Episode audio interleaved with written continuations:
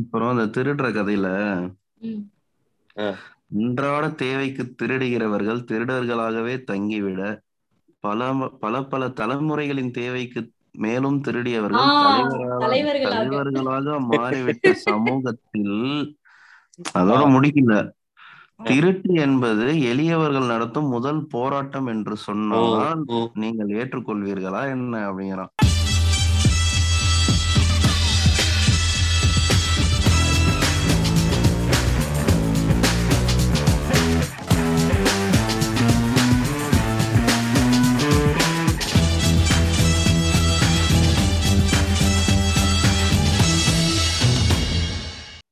சொல்லுங்க. மிகாசா. மிக்கா சாடா அஹ், இன்ட்ரோ கொடுங்க ஒற்றன்ட்ட ஒற்றன். ஒற்றன்ட்ட நான் இன்ட்ரோ விடணுமா நீ ஆ, குன்றி? ஒற்றன்னப்பா செய்தி எடுத்துட்டு வரணும். ஆஹ், என்ன இது இப்ப ஷூ புக் கிளப் பார்ட் 2வா? ஆமாண்டா. ம், ம். நீ என்ன புக்கு பார்க்குறோம்? நீ ஒரு மாபெரும் சம்பவத்தை பார்க்க போறோம். ஆமா எல்லா புக்குமே சம்பவம் தான். ஆமா, ஒற்றன் ஆமா. சஜஸ்ட் பண்ற பல புக்கு இங்க சம்பவங்கள் தான். சம்பவங்கள் தான். அதாவது அப்படிதானே ஒற்றன்? ஆமா, நீ பார்க்க போற புக்கு பேர் மறக்கவே நினைக்கிறேன். ஆ எழுதுனது மாரி செல்வராஜ். ம் இந்த புக்கு ரொம்ப நாள் ஆச்சுல. எப்ப வந்துச்சு அரண்? விகடன்ல விகடன். தொடர்கதையா ஆமா, வந்திருக்கு. ஆமா, விகடன்ல ம். தொடர்கதையா அதுக்கப்புறம் அதை ம். கம்பேர் பண்ணி விகடன் பதிப்பகத்துல புக்கா போட்டிருக்காங்க. அது எந்த வருஷம் வந்தது? ஒரு 4-5 வருஷம் முன்னாடி இருக்குமா? இதுக்கு 2 வருஷம் முன்னாடி நினைக்கிறேன். அதாவது ம். பரியரும் பெருமாள் வர்றதுக்கு ஒரு 1 or 2 years ம். முன்னாடி நினைக்கிறேன். அப்ப நான் இதை அரண் தான் எனக்கு கொடுத்து அனுப்புறாரு. இப்பதான் இந்த வருஷம் தான் படிக்கிறேன் நான். அதை ரொம்ப நாளா சொல்லிட்டு இருந்தாரு அரண், படிடா படிடான்னு. நான் கேட்கவே மாட்டேன், வழக்கம் போல படிக்கல. அப்புறம் படிச்சா ஒரு நாள் திடீர்னு எடுத்து படிச்சு பார்த்தா, அந்த குவாரண்டைனு இந்த தனிமையில இருக்கிறப்ப படிச்சு பார்த்தா அப்படியே உலகத்தையே மாற்றுற மாதிரி ஒரு கண்டென்ட்டை கொடுத்து ம், வச்சிருக்காங்க. அதுதான் எனக்கு நீ கண்டிப்பா ம், அந்த புக்கை படிச்சிருவேன்னு தெரியும். ஏன்னா ம், ம், புக்கு ஃபர்ஸ்ட் பேரால இருந்தே ஆரம்பிச்சிடும். ம், ஃபர்ஸ்ட் பேரால இருந்தே உள்ள விழுந்துரும். ஏன் இன்னும் சொல்ல போனா ப்ரிஃபேஸ்ல இருந்தே உள்ள விழுந்துருவான். முன்னாடி ஒரு ம், இன்ட்ரோ எழுதியிருப்பான். அதுலயே ம், சரி ரைட் ம், இந்த புக்கை படிக்க போறோம் அப்படின்ட்டு ஃபிக்ஸ் ஆயிடும். ம், அந்த ம். அளவுக்கு அதான் ஒரு ஒரு ஒரு படத்துல இருக்கிற ஃபீல் இருக்கு. அப்படியே படம் எப்படி ஒரு விறுவிறுப்பா போகுமோ, ரொம்ப ம், என்ஜாயபிளா போகுமோ அதுவும் இருக்கு. ஒரு ஒரு புக்ல இருக்கிற ஒரு நிறைய ஃபீல்ஸும் இருக்கு. ம், ஒரு நல்ல ம். புக்கு படிக்கும் போது என்னென்ன ஃபீல் வருமோ அதுவும் இருக்கு. மேபி டைரக்டர் புக் எழுதுறதுனால அப்படி இருக்கான்னு தெரியல. ம். ஆனா இந்த புக் எழுதும் போது அவர் டைரக்டர் அசிஸ்டன்ட் தான். டைரக்டர், ஆமா அசிஸ்டன்ட் அசிஸ்டன்ட் டைரக்டர் ராமோட அசிஸ்டன்ட். மோஸ்ட்லி எனக்கு இந்த புக்ல என்ன அஹ், எதனால ஆர்வமா இருந்துச்சு அப்படின்னா கனெக்டிவிட்டி பயங்கரமா ஆமா இருந்துச்சு. புக்கு ஆரம்பிக்கவே இல்ல. ஃபர்ஸ்ட் பேஜ் திறந்த உடனே பேஜ்ல டைட்டில் போட்டிருக்கான். ம் ம், அதுக்கு அடுத்த பக்கத்துல, ம் என் ஆன்மாவின் தைரியமாக மட்டும் இல்லாமல் அது கோரும் சுதந்திரமாகவும் இருக்கும் என் திவ்யாவுக்கு அப்படின்னு. உடனே சரி ரைட்ரா, அங்கேயே எனக்கு தெரிஞ்சு வச்சு அஹ், ரைட் புக்கை முடிச்சுட்டு தான் நம்ம எந்திரிப்போம் அப்படின்னு ஒரு 4 நாள்ல படிச்சு முடிச்சேன்னு நினைக்கிறேன். ம், 4 நாள் பாத்துக்கப்பா. ம். ஒட்ரன் உங்களோட நான் ஒரே நைட்ல முடிச்சிட்டேன் ஒட்ரன். ம்,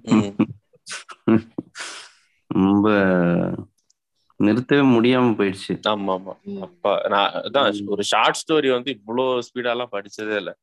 ம் ம் இன்னொரு புக்கு கூட சொல்றேன். வண்ணதாசன் அவரோட ம் ஒரு சாகித்ய அகாடமி வாங்கின புக்கு. ம் அவ்வளவு பிரைசஸ் அந்த புக்குக்கு. ம் ம் படிச்சு பாக்குறேன், புரியல, கனெக்ட் ஆகல. ம் ம் ரொம்ப கஷ்டப்பட்டு ஐயோ நல்ல புக்குன்னு சொல்றாங்களே படிப்போம், நமக்கு தான் புரியலையா இருக்கு, புரியல போல இருக்கு, மறமாட்டேன்னு சொல்லிட்டு உட்காந்து ம் அதுக்கு அவ்வளோ முக்கறேன். திரும்ப திரும்ப படிக்கிறேன், திரும்ப திரும்ப சாப்டர்ஸ் மிஸ் ஆகுது, கனெக்டிவிட்டி கிடையாது, ஒரு ஒரு ஃபீல் இருக்க மாட்டேங்குது, ம் என்னடா இது அப்படின்னு சொல்லிட்டு கிவ் அப் பண்ணியாச்சு. ஆனா அதான் அதனாலயே எனக்கு ஷார்ட் ஸ்டோரிஸ் மேல ஒரு ஒரு பயம் இருந்துகிட்டே இருக்கும். ம் ம் வாங்கி என்னடா பண்றது, படிக்க மாட்டோம், கம்ப்ளீட் பண்ண மாட்டோம், சும்மா தான் ம் இருக்கும். அதான் நம்ம முடிக்காம சில புக்ஸ் வச்சிருப்போம்ல, அதுல ம் அந்த லிஸ்ட்ல சேர்ந்துக்கும் இதுவும், கடைசி வரைக்கும் இப்படியே உட்காந்துருப்போம் அப்படின்னு நினைச்சேன். ம் ம் ஆனா இந்த புக்கு எனக்கு தெரிஞ்சு ஒரு ஃபுல் ஒரே கதை இருக்கிற நாவல் கூட இவ்வளவு ஸ்பீடா நான் படிச்சது இல்லை தமிழ்ல. இந்த புக்கு வந்து எனக்கு 2 நாள் ஆச்சு. கரெக்டா 1 நாள் ஆரம்பிச்சேன், அடுத்த நாள் நைட் முடிச்சேன். அது மாதிரி ரொம்ப இன்னும் கூட ஸ்பீடா படிச்சிருக்கலாம் இன்னும். ஆனா எனக்கு என்னன்னா புக்கோட பேஜஸ் முடிய முடிய அதை சேவர் பண்ணணும்னு சொன்னது. சரி சீக்கிரம் படிச்சனா முடிஞ்சிரும், அடுத்த ஒரு பைத்தியம் முடிச்சாலே ஒரு 2 நாளைக்கு, அதனால கொஞ்சம் பொறுமையாவே படிப்போம் அப்படின்னு சொல்லிட்டு ஒவ்வொரு சாப்டர் படிச்சுட்டு கொஞ்ச நேரம் ரெமினிஸ் பண்றது, கொஞ்ச நேரம் யோசிக்கிறது, அதை பத்தி இப்படியாதான் போச்சு எல்லாமே. ஒரு சாப்டர் முடிச்சு உடனே எல்லாம் அடுத்து நவரும் போக முடியாது, கொஞ்ச நேரம் மூச்சு வாங்கிக்கிறேன்டா அப்படின்ற மாதிரி 10 நிமிஷம் அப்படி படுத்துட்டு என்னடா அப்படின்ற மாதிரிதான் இருக்கும். அப்புறம் டக்குன்னு அப்பெல்லாம் தம் அடிச்சுட்டு இருந்தேன். ஒவ்வொரு சாப்டர் முடியிறப்பையும் ஒரு தம் போடணும்னு தோணும். அப்படி வந்து ஏதாவது ஒண்ணு தோண்டி விட்டு போயிடுவோம். அந்த மாதிரி அதான் இருக்கு பாரு அந்த மனுஷன் நிறைய. ஆனா பட்டிருக்கான்ப்பா ஒரு பெரிய லைஃப் ஜேர்னி, எங்கெங்கயோ இருந்து அப்படியே எங்கெங்கயோ போயிட்டு வந்திருக்கேன். அதனாலதான் கோர்வையா வந்து அது அடுத்தவங்க கிட்ட சொல்றதும் வந்து ஒரு பயங்கரமான திறமை தான். நம்ம அத கனெக்டிவிட்டி வந்து மிஸ் ஆகாம வந்து நம்மளும் கூடவே சேர்ந்து டிராவல் பண்ற மாதிரி நம்மளுக்கு ஒரு ஃபீல் கொடுக்கணும். இல்லைன்னா நம்மளுமே வந்து என்னடா அரண் சொன்ன மாதிரி. நான் வந்து இந்த சுஜாதாவோட பல சிறுகதைகள் தொகுப்பு எல்லாம் வந்து படிச்சிருக்கேன். இந்த ஸ்ரீரங்கத்து இல்ல அதான் சொல்ல வரேன். ஆக்சுவலி நான் ஃபர்ஸ்ட் சொன்ன மாதிரி எடுத்தோடனே சொன்னேன் இல்லையா, பாஷை முக்கியமா எனக்கு பாஷவே அந்த நடை வந்து ரொம்ப பயங்கரமா கனெக்ட் ஆகுது. ஒரு ஊர்ல இருந்த ஒரு ஃபீல் இருக்குது. ஏன்னா ஒரு மிக்சட் சவுத் தமிழ்நாடுல வந்து ஒரு மிக்சட் பாப்புலேஷன் தான் இருக்கும். ஸோ நம்மளுக்கு நம்ம கூட இருக்கிற மக்களோட பாஷை வந்து முக்கியமா வந்து இந்த திருநெல்வேலி தூத்துக்குடி சைடு அந்த பாஷை வந்து அதுதான் ஃபர்ஸ்ட் என்னைய வந்து அட்ராக்ட் பண்ண பாயிண்ட் இந்த புக்ல. ஃபீலிங் க்ளோசர் டு ஹோம் அதான் அந்த இது சொன்னதான் சொல்றேன். சுஜாதாவோட ஸ்ரீரங்கத்து தேவதை நானும் படிச்சிருக்கேன். எப்படா ரொம்ப முன்னாடியே புக்லாம் அவ்வளோ இதெல்லாம் படிக்கிறதுக்கு முன்னாடியே அந்த புக்கு தான் ஃபர்ஸ்ட் எதுக்கு அந்த பாட்டுல வரும் ஈரம் ஒரு எந்த சாங்ல வரும் அத பாத்துட்டு அதை தேடி கண்டுபிடிச்சு படிச்சு எனக்கு ஒண்ணுமே புரியல. இது என்ன இருக்கு இதுல ஒண்ணும் புரியலையே. இருக்கு ஸ்டோரிஸ் எல்லாம் 1-2 கொஞ்சம் இன்ட்ரெஸ்டிங்கா போகும், ஆனா பெருசா கனெக்டே இருந்தது இல்ல. என்ன ஒரு ஸ்டோரி கிரிக்கெட்டை பத்தி இருக்கும், அதனால சரி கிரிக்கெட் நம்மளும் விளையாடுவோம் ஒரு கனெக்ட் இருக்கும் அவ்வளவுதான். மத்தபடி எங்கேயுமே கனெக்ட் இருக்காது. அவங்க ஒரு சொசைட்டி பத்தி பேசிட்டு இருப்பாங்க, அந்த சொசைட்டிக்கு நமக்கு எந்த கனெக்ஷனுமே இருந்திருக்காது. ஆனா இதுல அப்படி இல்லை. இதுல ஒரு கிராமத்தை பத்தி பேசினாலுமே மேக்சிமம் வந்து கிராமத்தை பத்தி தான் இருக்கு. அவன் படிச்ச ஸ்கூலு மிஞ்சி மிஞ்சி போனா வந்து திருநெல்வேலி வரைக்கும் தான் வரான் அந்த பையன். அந்த சர்க்கிள்ல அவன் வாழ்ந்த வாழ்க்கைய வந்து சொல்லும் போது நமக்கு அவ்வளவு கனெக்ட் ஆகுது. நான் ஒரு ஸ்மால் டவுன்ல இருக்கிறேன், எனக்கு வந்து அவ்வளவு கனெக்ஷன் இருக்குது. இதுல பல விஷயங்கள் நமக்கு நடந்திருக்கே, நமக்கே அந்த அறிவு இல்லை. அப்போ நமக்கு வந்து நடந்த விஷயங்களை இப்ப ரசனையா எழுதுறதுக்கு நமக்கு அறிவு இல்லையே அப்படின்ற மாதிரி ஒரு ஃபீலிங் இருக்கு. அந்த அளவுக்கு இவன் சொல்ற எல்லாம் உண்மை கதை, ஆனா எழுதுறது வந்து ஃபிக்ஷன் மாதிரி. ஆமா, நம்புனா நம்ப, நம்பலனா போ அப்படின்ற மாதிரி கடைசியில விட்டுட்டு போயிடுறான் நம்மள. ஆனா நமக்கு நான் ஃபிக்ஷனா சொல்லுங்களேன் பாப்போம். இது இல்ல இல்ல ஃபிக்ஷன் அது எப்படி தெரியுது? பிரிக்க முடியாது, பிரிக்க முடியாது. அதான் வந்து அவரே லைக் புக் ஆரம்பிக்கிறதுக்கு முன்னாடி அந்த பதிப்புரையிலேயே சொல்லிட்டாருல்ல, அந்த ஒரு நிகழ்ச்சிய வந்து எப்படி வேணாலும் பாக்கலாம்ல. சோ நம்ம எப்படி அந்த நம்ம வாழ்க்கையில நடந்த விஷயங்களை வந்து நம்ம எப்படி நம்மளோட பாயிண்ட் ஆஃப் வியூ இருக்குதோ அந்த மாதிரி தான் வந்து நம்ம அதை சொல்ல முடியும். சோ ஆப்வியஸா அது மாரி செல்வராஜ் ஒருத்தருக்கு மட்டும்தான் வந்து அது உண்மையா பொய்யா ஃபிக்ஷனான்றது தெரியும். வேற யாராலையும் இந்த சம்பவத்துல வந்து அவர் சொல்ற அந்த 2வது மனுஷன், இப்போ தன்னோட அண்ணனை பத்தி அவர் சொல்றாருன்னா அந்த அண்ணனுக்கு கூட வந்து இவர் சொல்றத வந்து இல்ல நான் வந்து அப்படி சொல்லலன்னு சொல்றதுக்கு வாய்ப்பு இருக்கு. ஆமா இருக்கு, நிறைய இருக்கும், கண்டிப்பா இருக்கும். அதான் இப்ப அது மாதிரி போயிட்டு நம்ம ஃபிக்ஷனா நான் ஃபிக்ஷனானு தேட ஆரம்பிச்சோம்னாலே இப்ப மாறிட்டே கேக்குறோம் அப்படின்னா கூட அவர் என்ன சொல்லுவாருன்னா, நீங்க என்ன நினைக்கிறீங்க ஃபிக்ஷனா இருக்கும்னு நினைக்கிறீங்களா நான் ஃபிக்ஷன் நினைக்கிறீங்களா அப்படின்னு சொல்லிட்டு நம்ம கிட்ட திருப்பி விட்டுருவாங்க. ஸோ நமக்கு என்ன ஆப்வியஸ்லி நமக்கு என்ன ஃபீல் வருதுன்னா இது ஃபிக்ஷன் கிடையாது, நான் ஃபிக்ஷனா இருக்கணும்னு நான் விருப்பப்படுறேன் அப்படின்னு சொல்லிடலாம். அது மாதிரிதான் முடியும் கடைசியில போயிட்டு இருக்கும். அதெல்லாம் மிக்ஸ் பண்ணி தான் இருக்கும். ஒரு ட்ரூவா ஏதாவது ஒரு விஷயம் நடந்திருக்கும், அதோட அப்படியே இது அப்படியே அதை ஃபாலோ பண்ணி போனோம்னா என்ன நடந்திருக்கும், நிறைய ரூட்ஸ் பார்ப்போம், நிறைய பார்ட்ஸ் பார்ப்போம், எல்லாத்தையுமே நம்ம எடுக்கிறது இல்ல. ஒவ்வொரு பார்ட்ஸ் அது எடுத்திருந்தா என்ன நடந்திருக்கும், எங்க போய் நின்று இருக்கும் அப்படின்ற மாதிரி கூட இருந்திருக்கலாம் ஒவ்வொன்னு. பட் எல்லாமே உண்மையா இருக்கு, எல்லாமே வந்து ரொம்ப கனெக்டடா ரொம்ப ரொம்ப ரொம்ப நம்புற மாதிரி இருக்கு. அப்படியே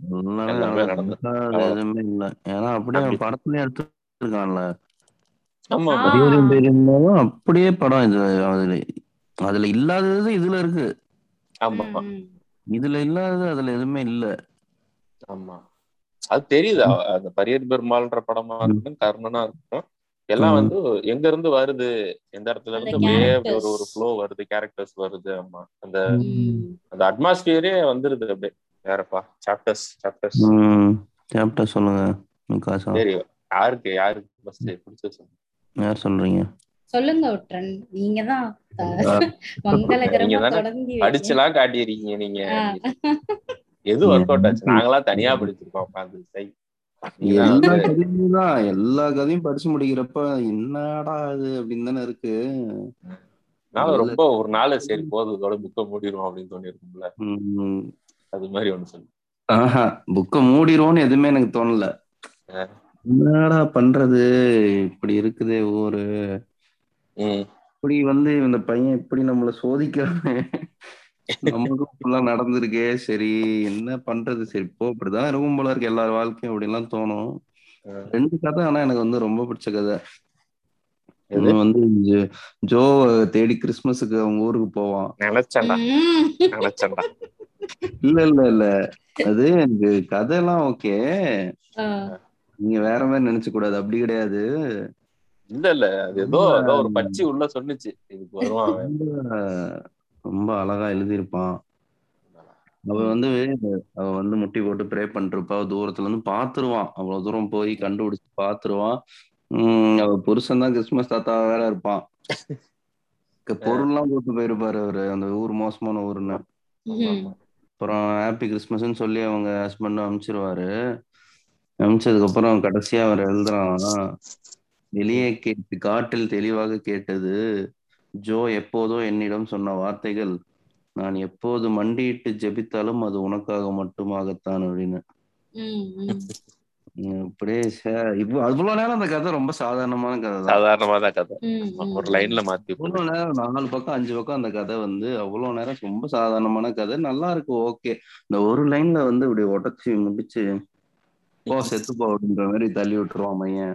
அந்த அந்த கதையை நானும் தேடிட்டே இருக்கேன், எங்கேயும் கிடைக்க முடியாது. ஒருவேளை பரியல் பெருமாள் தான் உண்மையான கதையோ, என்ன கதை அந்த ஜோவோட கதை? ஆமா ஆமா ஆக்சுவலி அவர் வந்து பரியரும் பெருமாள் படத்தப்போ சொன்னாரு, ஜோன்ற கேரக்டர் வந்து என் வாழ்க்கையில பல பெண்கள் இருக்காங்க, அவங்களோட மொத்த எல்லாத்தோட மொத்த எல்லாத்தையும் சேர்த்து இதுவும் தான் வந்து ஜோ அப்படின்னு. ஜோ மேபி திவ்யா கூட இருக்கலாம். அடுத்து நீங்க சொல்லுங்க, நான் இன்னொரு சாப்டர் சொல்லுவேன் அடுத்த ரவுண்ட்ல, நீங்க சொல்லுங்க. இன்னொன்னு நீயே சொல்ல, ஒன்னும் பிரச்சனை இல்லை, நான் தேடினேன். இன்னொன்னு வந்து எனக்கு ரொம்ப பிடிச்சது வந்து பேய் கதை தான், மஞ்சனத்தி கதை. மஞ்சனத்தி நல்லதெல்லாம் எடுத்துக்கிற. ஆமா இதுதான் சொன்ன, நான் அடுத்த ரவுண்ட் மறந்துட்டேன். அதுல அப்படியே என்னாச்சு, நாங்க இங்க பேசிக்கிட்டு இருந்தோம் ரூம்ல, ஒரு 4-5 பேர் உட்காந்து பேசிக்கிட்டு இருக்கும்போது பேய் கதை உங்களுக்கு தெரிஞ்ச பேய் கதைலாம் சொல்லுங்க அப்படின்னு சொல்லிட்டு இருந்தாங்களா ஒவ்வொருத்தரும், அவங்களோட பர்சனல் எக்ஸ்பீரியன்ஸ் சொல்லிட்டு இருந்தாங்க. எனக்கு எதுவுமே ஞாபகம் வரல, நான் அப்பதான் ஃப்ரெஷ்ஷா படிச்சிருந்தேன், மறக்கவே நினைக்கிறேன். அதனால என்ன பண்ண, இந்த மஞ்சனத்தி கதையை அப்படியே ஸ்கிரீன் பிளேயோட அந்த டயலாக் கூட மாறாம அப்படியே சொல்லிட்டேன் ஃபுல்லா. எல்லாரும் பயந்துட்டாங்க, ஏன்னா அது அவ்வளோ உண்மையா இருக்குது அந்த பேய் கதை, அவங்க சொல்றது அதோட கருத்து. அந்த அந்த என்ன சொல்றது, ஒரு மென்டலி ரிட்டார்டட் அந்த பொண்ணு ஊர்ல சுத்தி வருது, திடீர்னு ஒரு நாள் வந்து இப்ப அந்த ஊர்ல இருக்க பிள்ளைங்களோட மூக்கெல்லாம் கடிச்சு வச்சிருது, போட்டு அடி அடின்னு வெளுத்து எடுக்கிறாங்க. அது ஒண்ணுமே பேசாம இருக்கு. அப்புறம் ரொம்ப வலிய தாங்க முடியாம ஒரே ஒரு கேள்வி கேக்குது, உங்க புள்ள மூக்க கடிச்சதுக்கு உங்களுக்கு இவ்வளவு கோபம் வருது, இந்த ஊர்ல எத்தனை ஆம்பளைங்க என்னை எங்க எங்க கடிச்சிருப்பாங்க அடிச்சிருப்பாங்க, அப்போ ஏன் யாரும் எதுவும் கேட்கல அப்படின்னு அப்படின்னு சொன்ன உடனே யாருமே பேசுற அப்படியே சைலண்ட் ஆயிடுறாங்க எல்லாருமே. என்ன பேசுவாங்க, என்ன பேச முடியும், இப்படி ஒரு பேய் கதை நான் பார்த்தது இல்லப்பா. அதான்ப்பா உண்மையா பேய் கதைன்றது அவங்க அவங்க சொல்றதெல்லாம் அப்படி இது பண்ணி வைக்கிறாங்க, பின்னாடி நிறைய வந்து இப்படி அடிச்சிரும் பிடிச்சிரும் அப்படின்லாம் சொல்லிட்டு. உண்மையான ஹாரர் எங்க இருக்குன்னா அந்த பொண்ணு அதோட அந்த கதையில தான்ப்பா ஹாரர், சரியான ஹாரர். வந்து அதான் ரொம்ப ஹாரர்னு தோணுது அந்த இடம் தான். அந்த கதை எனக்கு ரொம்ப பிடிச்சிருந்துச்சு. ரொம்ப நல்ல செலக்ஷன். என்னாச்சு புக்கு வந்து நான் படிக்க ஆரம்பிச்சேன். அப்புறம் எல்லாரும் இந்த ஒரு ரவுண்ட் வந்துருச்சு இங்க மக்கள்கிட்ட. நான் படிக்க மாட்டாங்க யாரும் நினைச்சேன், படிச்சு கண்டுபிடிச்சிட்டாங்க அந்த புக்ல இருந்தாலும் சொன்னேன் சார் எங்க சார் இதுல சொல்லிருக்கீங்க கதை அப்படின்னு அப்படின்ட்டாங்க. அதனால அந்த மாதிரி யாரும் வந்து பொய் சொல்லாதீங்க அப்படின்னு சொல்லிக்கிறேன். நான் என் தங்கச்சிட்ட சொல்லி பயமுறுத்தினேன், அவ 2 நாளைக்கு நைட் உட்காந்து சொல்லிட்டு இருந்தேன் இந்த மாதிரி டி அப்படின்னு சொல்லிட்டு சொன்னோன்னு பயந்துட்டா அவ அவ அப்புறம் அவ ஃப்ரெண்ட்ஸ் கிட்ட எல்லாம் சொல்லி அங்க இருக்கிறவங்க எல்லாத்தையும் பயமுறுத்தி ஒரு பெரிய சைக்கிளே ஃபார்ம் ஆயிடுச்சு அளவுக்கு. அதான் ஒரு ஒரு புக்கை படிச்சு நமக்கு இம்பாக்ட் வர்றத விட அந்த கதையை வெளியே சொல்ல போக கூட ஒரு பெரிய இம்பாக்ட் இருக்கு. சொல்லுங்க மிகாசா, உங்களுக்கு பிடிச்ச சாப்டர். சோ எனக்கு வந்து 2 சாப்டர். ஒண்ணு வந்து இறையாண்மை. இறையாண்மை சொல்லுங்க. சோ அத வந்து அவர் ஆரம்பிக்கும் போது ஒரு அழகான ஒரு கவிதை, நீங்கள் என்னிடமிருந்து நான் என்ற எனக்கான என் சுதந்திரத்தை பறித்து கொண்டீர்கள், நான் உங்களிடமிருந்து நீங்கள் என்ற எனக்கான ஆறுதலையும் அழித்து விட்டேன், பின் இனி எப்படி புழங்கும் நமக்கிடையே நாம் என்ற அந்த பரிசுத்தமான சொல். சோ அவர் வந்து இந்த ரசூல்னு ஒரு கேரக்டர் இருக்குல்ல, ஒரு கிறிஸ்டியன் முஸ்லிம்ஸ் அந்த இஸ்லாமோபோபியா வந்து எப்படி வந்து ஒரு சின்ன லெவல்லயே வந்து அது வந்து இருக்குது அப்படின்னு சொல்லிட்டு ஒரு நல்ல இந்த கதை வந்து ரொம்ப. ஆமா, சோ யாரையுமே நம்ம வந்து அந்த இடத்துல பிளேம் பண்ணவே முடியாது, இந்த பசங்களையும் பிளேம் பண்ண முடியாது, ரசூலையும் பிளேம் பண்ணவே முடியாது. சோ அண்ட் லாஸ்டா வந்து அவர் சொல்லுவாரு அவ முடிக்கும் போது, எங்கோ அவன் இறையை மட்டும் மதிக்கும் இஸ்லாமியத்தில் இறுக்கமாக இருக்கிறான், நானோ அடிக்கடி அல்லாவின் கையிலே ஆயுதத்தை திணிக்கும் சினிமாவில் நெருக்கமாக இருக்கிறேனே. ஏன்னா இது நான் வந்து இத படிச்சதுக்கு அப்புறம் அது என்ன சொல்றது ஒரு பயங்கரமான ஒரு கோயின்சிடன்ஸான்னு தெரியல. இத படிச்சதுக்கு அப்புறம் நான் வந்து சமீபத்துல வந்து இந்த படம் பார்த்தேன். நேத்து கூட நான் வந்து ஒட்ரன்ட்ட சொல்லிட்டு இருந்தேன், குருதின்னு ஒரு படம் வந்திருக்கு மலையாளத்துல பாரு அப்படின்னு சொல்லிட்டு. சோ சேம் கான்செப்ட் தான், யாரையுமே நம்ம பிளேம் பண்ண முடியாது. அது வந்து எப்படி வந்து சின்ன இதுல இருந்தே வந்து இவனுங்க வந்து நம்மளையே அறியாம நம்மளுக்குள்ள வந்து அந்த ஹேட்ரட வந்து இம்பைப் பண்றாங்க அப்படின்னு சொல்லிட்டு. சோ ஒரு 2 நாள் முன்னாடி விஸ்வரூபம் 2 படம் பாத்துக்கிட்டு இருந்தேன், ரொம்ப போர் அடிக்குது என்ன பண்ணலாம் அது கேண்டாவே அத பார்த்தேன். இப்ப பாக்குறப்பதான் புரியுது தலைவர் வந்து ரொம்ப இந்த இஸ்லாமோபோபியாவை தான் நிறைய பேச ட்ரை பண்ணிருக்கிறாரு. நல்லாவே இங்க எப்படி இந்த ஒரு அட்மினிஸ்ட்ரேஷனு ஒரு பியூரோக்ரசி அவங்க எல்லாம் ஒரு முஸ்லிம் மிலிட்ரி ஆபீசராவே இருந்தாலும் அவர் எப்படி இஸ்லாமியோபோபிக்கா தான் பாக்குறாங்க. ஏன்னா அவன் காட்டுற எல்லா ஆபீசர்ஸுமே வந்து பிராமினா காட்டுறாங்க, அப்படிதான் இருக்கு, அது அப்படியே காட்டுறாங்க. அவங்க எல்லாம் இந்த நாள் ஒரு நாட்டுக்காக தியாகத்தை செஞ்சு ஆப்கானிஸ்தான் அல்கைதா கூட எல்லாம் போய் போராடிட்டு வந்து இங்க வந்து இவங்கிட்ட வந்து நான் வந்து முஸ்லீம்னு தான் இவன் நம்மள பாக்குறான் அப்படிங்கறதெல்லாம் ரொம்ப தெளிவா தலைவர் காட்டி இருக்கிறாருன்னா படம் முடிக்கலப்பா, ஃபுல்லா பாக்க முடியல ஒரு சிட்டிங்ல. ஆனா அதையும் தாண்டி இவரு எடுக்க முடியாதுல்ல, அந்த கம்யூனிட்டில இருந்து வந்தாதான் அவங்க நியாயமா எடுக்க முடியும். அது கரெக்ட் தான்ப்பா. அவங்க ப்ராப்பரா அதை பத்தி பேசணும்னா அவன் தான் பேசணும். வேற வேற யாரு எடுத்தாலும் அது சரியா வராது. ஒரு முஸ்லிம் டைரக்டர் யாராவது ஒருத்தர் அந்த அதனால பாதிக்கப்பட்டிருப்பாங்க, மறைமுகமாவோ இல்ல வந்து டைரக்டாவோ கூட பாதிக்கப்பட்டிருப்பாங்க. அவங்க வந்து சொன்னாதான் அந்த கதை கரெக்டா இருக்கும். யாரு வேற யார் சொன்னாலும் அது இதே தான் சொல்லுவாங்க, நீங்க தான் தப்பா காட்டிட்டீங்க, நீங்க ரொம்ப காம்ப்ளிகேட்டடா காட்டிட்டீங்க அப்படின்னு. நீங்க சொன்ன அந்த கதையில தான் இந்த பையன் ரசூலு ஃபர்ஸ்ட் வந்து எல்லாத்து கூட சகஜமா தான் பழகுறான். ஸோ எல்லாரும் எல்லா ஒரு ஒரு ஒரு முஸ்லீம் பையனோட ஒரு கிராஃப் பார்த்தோம்னாலே இப்படிதான் இருக்கு. ஃபர்ஸ்ட் நல்லா பழகுறாங்க, எல்லாம் எல்லாத்து கூட மிங்கிள் ஆகுறாங்க. நான் இருந்தது ஃபுல்லாவே முஸ்லீம் ஏரியா தான். நான் வந்து ஒரு 4th 5thல இருந்து நான் 10th வரைக்குமே இருந்தது ஒரு முஸ்லீம் வீட்டில தான் இருந்தேன். அந்த ஏரியாவே முஸ்லிம்ஸ் தான், எல்லாத்து கூட நல்லா பழகும். பசங்க எல்லாருமே முஸ்லீம் பசங்க இருப்பாங்க. ஸோ வந்து பழகிறதே மெயினா அவங்க கூட தான். அவங்க என்ன ஆகுனா, இப்ப அவங்கள பார்த்து நாங்க ரம்ஜானுக்கு ஏதாவது பண்றது இல்ல, வந்து எங்களை பார்த்து அவங்க பர்த்டே கூட கொண்டாட மாட்டாங்க. நிறைய பேர் பர்த்டேஸ் கொண்டாட ஆரம்பிப்பாங்க. ஃபர்ஸ்ட் எங்க வீட்டுல கேக் வெட்டுறதெல்லாம் பார்த்துட்டு அவங்களும் அப்புறம் கேக் வெட்ட ஆரம்பிப்பாங்க. அப்புறம் வந்து தீபாவளிக்கு வந்து ட்ரெஸ் எடுக்க மாட்டாங்க, ஆனா வந்து ஒரு நல்ல ட்ரெஸ் போட்டுட்டு வீட்டுக்கு வர்றது போறது, எங்க கூட பட்டாசு வெடிக்க வர்றது, இது மாதிரி எல்லாமே பண்ணுவாங்க. ஒரு ஒரு ஒரு இது இருந்துட்டே இருந்தது. ஆனா இந்த இந்த இதுல இருக்கிற மாதிரி ஒருவேளை எங்கேயாவது ஒரு இடத்துல சின்ன ஒரு ஒரு பிரச்சனையா இருந்தாலோ இல்ல வந்து ஏதாவது ஒரு இதுல வந்து நாங்க அவனை வந்து பேசியிருந்தாலோ எது நடந்திருந்தாலும் அப்படியே வந்து அவன் அந்த எக்ஸ்ட்ரீமுக்கு போயிருப்பான். அதாவது மிடில்ல இருந்தவங்க அது அவ்வளவு நாளா ஒரு சின்ன ஒரு சம்பவத்தினால எக்ஸ்ட்ரீம் இவன் எப்படி போயிட்டு ஒரு முஸ்லீம் ஸ்கூல்ல போய் சேர்றானோ அதே மாதிரியே மிடில்ல இருந்தவங்க டக்குன்னு அவங்களோட எக்ஸ்ட்ரீமுக்கு போயிடுவாங்க. அதாவது வீட்டுல வந்து பாட்டு ஃபர்ஸ்ட் எல்லாம் வந்தப்பெல்லாம் வந்து நான் சின்ன வயசா இருக்கும் போதெல்லாம் அவங்க வீட்டுல வந்து டிவி இருக்கும். டிவில வந்து அதிகமா சினிமா பாட்டே ஓடாது. அவங்க அப்பா வீட்டுல இருந்தாங்கன்னா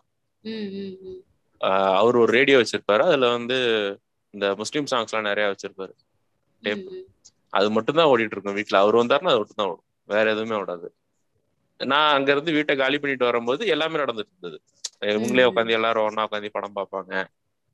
வந்து ஒரு படத்துக்கு போயிட்டு வர்றது, தியேட்டர் வரைக்கும் போயிட்டு வர்றதே வந்து நான் வந்து ஒரு 2-3 வருஷம் கழிச்சுதான் பார்த்தேன். அது மாதிரி இப்படி வருவாங்க, ஒரு சென்டர்ல இருந்து டுவர்ட்ஸ் வந்து லிபரல் சைடு வருவாங்க. இது மாதிரி ஏதாவது ஒரு சின்ன இன்சிடென்ட் நடந்தா கூட அப்படியே எக்ஸாக்டா ஆப்போசிட் சைடு. ஒரு இப்போ அவங்க அவங்க வீட்டுல ஒரு பொண்ணு இருக்கு, அந்த பொண்ணு ஒரு பையனை லவ் பண்றச்சு அப்படின்னா கூட, அவங்க முஸ்லீம் பையனை லவ் பண்ணா கூட, இது மாதிரி ஒரு சின்ன டிஸ்டர்பன்ஸ் அந்த இடத்துல வந்தா கூட அப்படியே எக்ஸாக்டா அப்படியே ஆப்போசிட் சைடு போயிடுறாங்க. டக்குன்னு அந்த பொண்ணு வந்து ஒரு 10th படிச்சிருந்தா கூட 11th படிச்சிருந்தா கூட எந்த ஏஜா இருந்தாலும் அப்பயே கல்யாணம் பண்றாங்க. அதுலதான் பிரச்சனையே. அந்த பொண்ணு வீட்டுக்கு வந்துட்டா கூட அதை பத்தி பெருசா கவலைப்படாம திரும்ப 2வது கல்யாணத்தை ரெடி. இது மாதிரி ஒரு ஒரு சென்டர்ல இருக்கிறவங்க ஒரு சின்ன டிஸ்டர்பன்ஸ் நடந்தாலும் பின்னாடி போயிடுறாங்க அப்படின்றது இந்த இந்த ஸ்டோரியில அது கரெக்டா இருந்தது. எனக்கும் வந்து என்னோட லைஃப் எக்ஸ்பீரியன்ஸ்ல இருந்து நான் பார்த்ததும் வந்து இதேதான் நடந்தது. அப்புறம் சொல்லுங்க, இன்னொரு ஸ்டோரி சொன்னீங்களே. அதான் செகண்ட் வந்து எனக்கு வந்து இந்த கதையோட பேர் வந்து அம்மா சொன்ன கதைகள். சோ என்னோட ஃபேமிலி வந்து கொஞ்சம் பெரிய ஃபேமிலின்றதுனால இந்த மாதிரி நிறைய ஸ்டோரிஸ் வந்து எனக்கு தெரியும். என்னோட என்னோட வீட்டுல வந்து என்னோட அம்மாவோட எங்க அம்மா பேரு, என்னோட அம்மாவோட சிஸ்டர்ஸ் பேரெல்லாம் வந்து எதனால எல்லாருக்கும் வந்து அந்த அந்த பேர் வச்சாங்க. இன்ஃபேக்ட் வந்து ஒரு ஸ்டோரி இருக்கும், அதாவது குலதெய்வத்தையே வந்து மாத்திட்டோம் பிகாஸ் ஆஃப் அந்த விஷயம் நடந்ததுனால அப்படின்னு சொல்லிட்டு ஒரு ஸ்டோரி இருக்கும். ஸோ அந்த மாதிரிலாம் வந்து நிறைய ஸ்டோரிஸ்லாம் கேட்டதுனால ஒரு என்னோட ஒரிஜினல் பேருக்கும் ஒரு பேக் ஸ்டோரி இருக்குது. ஸோ எல்லாருக்குமே வந்து ஒரு பேக் ஸ்டோரி ரொம்ப ரிலேட்டபிளா இருந்துச்சு. என்னோட ஒரிஜினல் பேரோட பேக் ஸ்டோரி என்னால சொல்ல முடியாது. பட் வந்து எங்க எங்க தாத்தா வந்து ஒரு என்ன சொல்றது, எங்க தாத்தா வந்து ஒரு பயங்கர he reads a lot அப்படின்றதுனால கல்கியோட பொன்னியின் செல்வன் பேஸ் பண்ணி எங்க அம்மாக்கு பேர் வச்சாரு. சோ அதுல வந்து அவர் இன்ஸ்பயர் ஆன கேரக்டர் தான் வந்து எங்க அம்மாவோட பேர். சோ அந்த மாதிரி வந்து நிறைய இதனால இந்த பேர் வச்சோம் இதனால. சோ இதுல வந்து இருக்கும்ல, நீங்க வந்து எல்லாரும் வந்து இந்த மாரி அப்படின்னு சொல்லிட்டு வைக்கணும் அப்படின்னு சொல்லி நான் வேண்டிக்கிட்டேன் அப்படின்னு சொல்லிட்டு. சோ அதே மாதிரி என்னோட பெரிய மாமாக்கும் வந்து, அதாவது எங்க தாத்தாவோட அம்மா வந்து அந்த சாமி கிட்ட வேண்டிட்டு, நான் வந்து இந்த மாதிரி வந்து என்னோட ஃபேமிலியை நீ காப்பாத்துனேன்னா எல்லாரோட ஃபேமிலிலயும் வந்து நான் ஒரு பர்டிகுலர் பேரை வந்து நான் வைக்கிறேன். சோ அதாவது அந்த சாமியோட பேர் அது.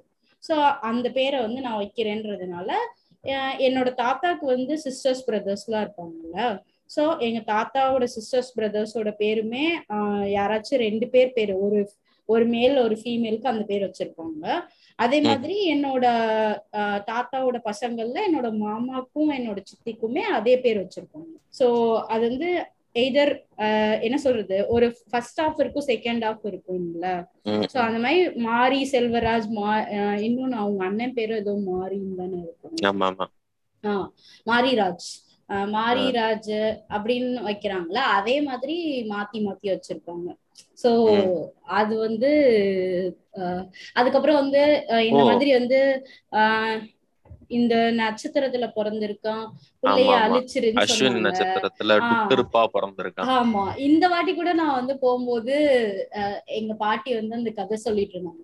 எங்க மாமா வந்து ஆடி மாசம் பிறந்துருவாரு அப்படின்றதுனால வந்து ஆடியில வந்து ஆம்பளை பிள்ளையா பிறந்துட்டா என்ன பண்றதுன்னு சொல்லிட்டு அபார்ட் பண்ண சொன்னாங்க. ஆனா நான் தான் வந்து பண்ணவே முடியாதுன்னு சொல்லி வந்து குழந்தை பெற்றுக்கிட்டேன் அப்படின்னு. அடுத்து வந்து எங்க பாட்டி வந்து இந்த இத்தனை பிள்ளையோட நம்ம ஸ்டாப் பண்ணிடலாம் அப்படின்னு நான் நினைச்சேன். ஆனா வந்து என்னைய வந்து ஃபேமிலி பிளானிங் பண்ண விடல. சோ அதனாலதான் நான் வந்து இவ்வளவு பிள்ளைங்களை பெத்தேன் அப்படின்னு. சோ அதெல்லாம் வந்து ரொம்ப ரிலேட்டபிளா இருந்துச்சு இந்த கதையை.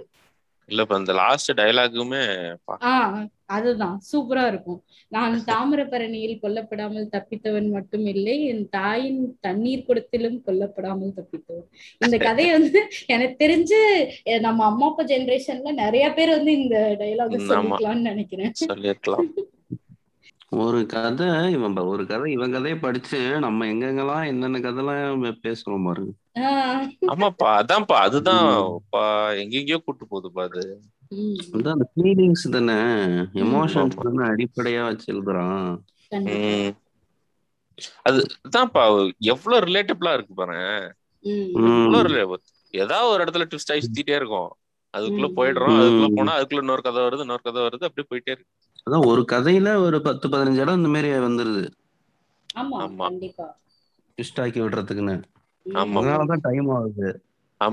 நம்ம சைல்ட்ஹுட்க்குள்ள போயிடுறோம், டக்குன்னு போயிடுறோம். நம்ம என்ன பண்றோம், நம்மளும் தான் நிறைய டிஃபன் பாக்ஸ்ல சாப்பாடு திருடி சாப்பிட்டுருக்கோம் அப்படின்னு சொல்லிட்டு அதுக்குள்ள போயிடுறோம்.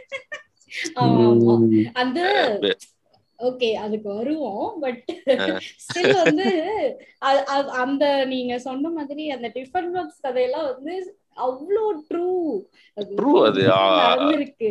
ஆமா, அது வந்து ரொம்ப அடிக்கடி நடக்கிற ஒரு சம்பவம். அது டிஃபன் பாக்ஸ்ல திருடி சாப்பிட்டுட்டு, அதுவும் ஹாஸ்டல்ல இருக்கும் போதெல்லாம் வந்து டேஸ்காலர் பாக்ஸ் தேடி தேடி எடுக்கிறது.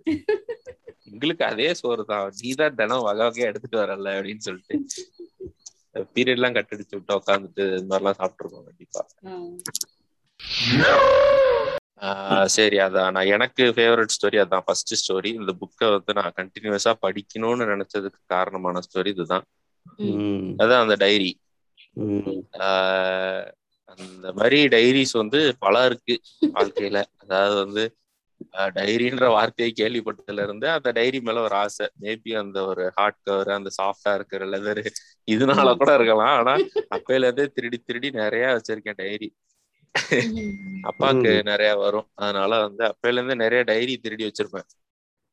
ஏதாவது எழுதணும்னு தோணும், டைரின்னு ஒண்ணு இருக்கே, அப்ப எழுதுறதே இல்லையே அப்படின்னு சொல்லிட்டு ஏதாவது ஒண்ணு எழுதணும்னு தோணும். அன்னைக்கு நடந்தது உட்காந்து எழுதுறது. அன்னைக்கு என்ன நடந்துச்சு, காலில இருந்து சாயந்தரம் வரைக்கும், காலைல 8 மணிக்கு ஸ்கூலுக்கு போனேன், சைக்கிள் எவ்வளவு வேகத்துல ஓட்டிட்டு போனேன், இப்படிலாம் உட்காந்து எழுதுறது.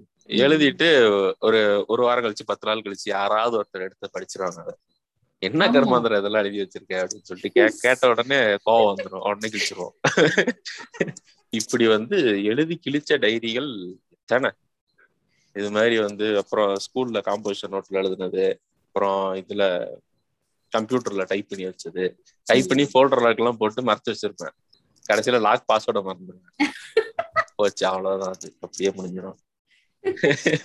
அது திறக்கவும் முடியாது, ஒண்ணுமே பண்ண முடியாது, எல்லாமே அப்படியே போயிடும். அப்புறம் இது மாதிரி இப்படி ஆரம்பிச்சு வந்து நான் எங்க இப்ப வீட்டுல இருந்தேன்னா கூட பெருசா எழுதுன கிடையாது. வீட்டுல இருந்தப்ப கூட கொஞ்சம் கம்மியா தான் எழுதுவேன்.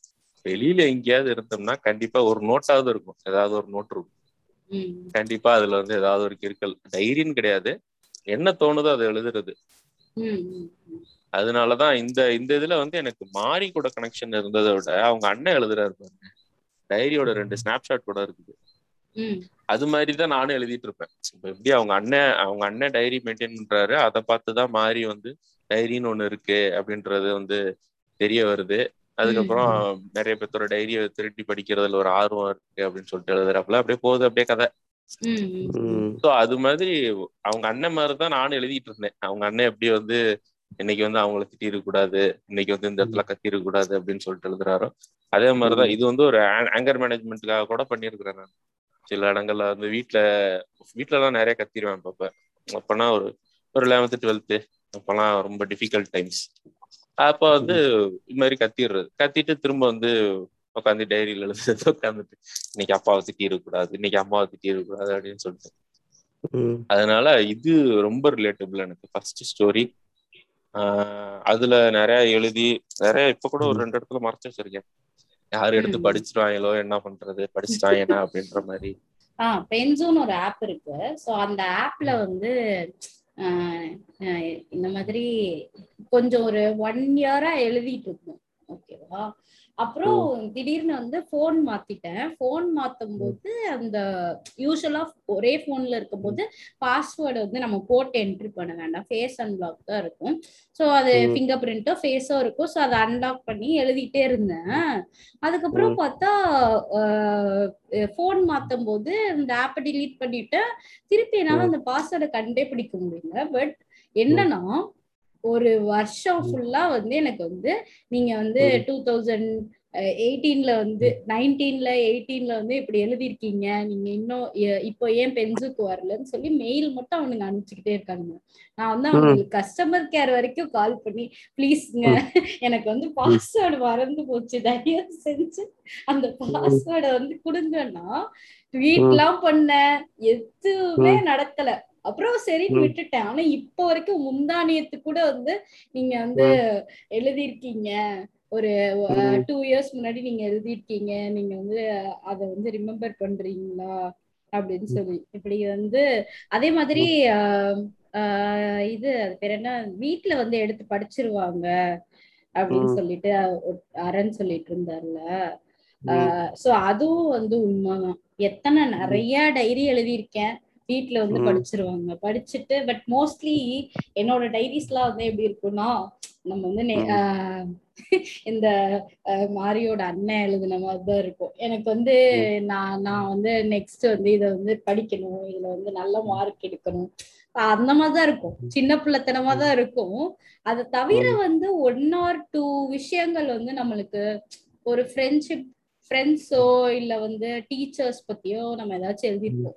என்ன ஆயிடுச்சுன்னா, ஒரு நாள் வந்து ரொம்ப கோவத்துல வந்து என்னோட பிசிக்ஸ் மேம் வந்து என்னை ரொம்ப திட்டாங்க.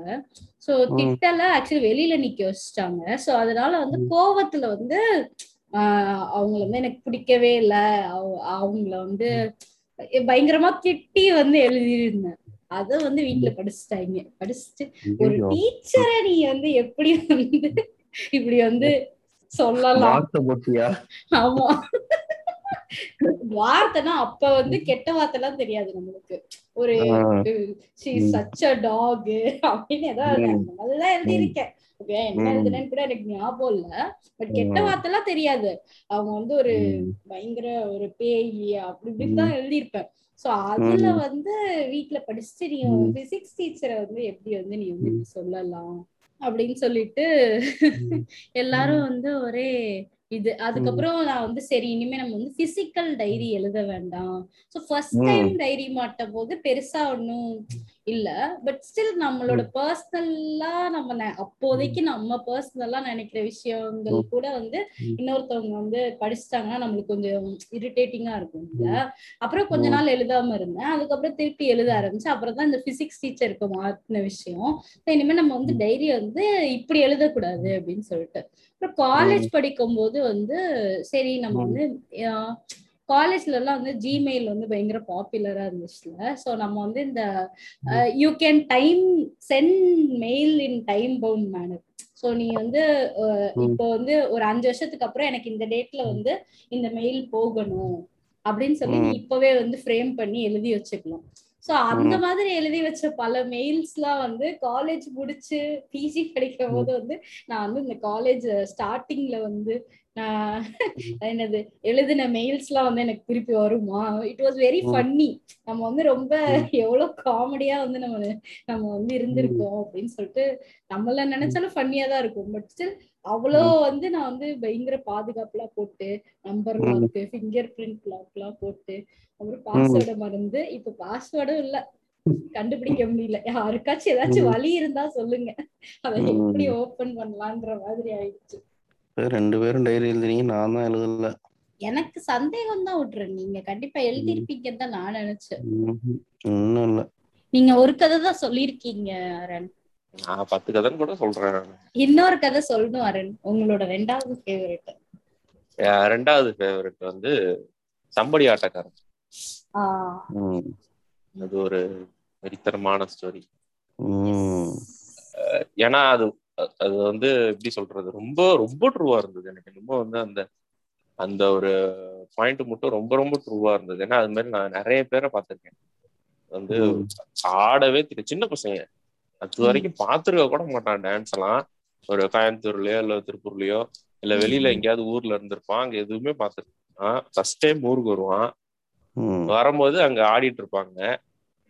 பார்த்த உடனே அப்படியே ஆடுவான். அங்க அங்க அவங்க எப்படி ஆடிட்டு இருக்காங்களோ அது மாதிரி அப்படியே அங்க வந்து ஸ்டேஜ்ல ஆடிட்டு இருக்கிறத கூட அதிகமா பார்க்க மாட்டாங்க. வெளியில இங்க பசங்க கீழே ஆடிட்டு இருக்கிறத அப்படி பார்ப்பாங்க. அந்த அளவுக்கு ரொம்ப ட்ரூவா இருந்தது அந்த ஸ்டோரி. அந்த மாதிரிதான் இருப்பாங்க பசங்க வந்து. எப்படின்னே தெரியல, அது வந்து அந்த மியூசிக் கேட்டுட்டு அவங்க ஆடுறத பார்ப்பாங்க, பார்த்துட்டே இருப்பான், ஆட ஆரம்பிச்சிருவான். அவனும் இந்த பக்கத்து அங்கிட்டு காசு ஊத்துறவன் எங்கிட்ட வந்து காசு ஊத்துட்டு, அந்த மாதிரி ஒரு பயங்கரமான ஒரு ஸ்டோரி வந்து இந்த சம்படி ஆட்டக்காரன்.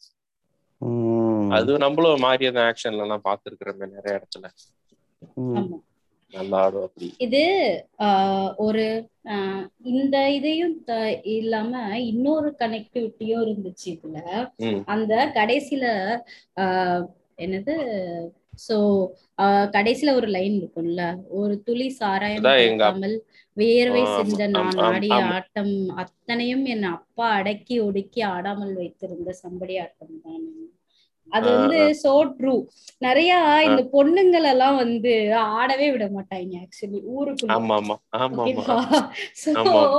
அந்த அவங்க வந்து நம்ம இப்ப எங்க அம்மா எல்லாம் வந்து நான் ஆடுறேன் அப்படின்னா வந்து அவங்களுக்கு வந்து அவ்வளோ சந்தோஷமா இருக்கும். அது எல்லாரும் முன்னாடியும் நான் ஆடுறது வந்து ஐயோ என்னடா இப்படி ஆடுறான்னு சத்தியமா நினைக்க மாட்டாங்க. செம்மையா ஆடுற அப்படின்னு பயங்கரமா வந்து நம்மள என்கரேஜ் தான் பண்ணுவாங்க. ஏன்னா அவங்களுக்கும் ஆடணும்னு ஆசை இருந்தது.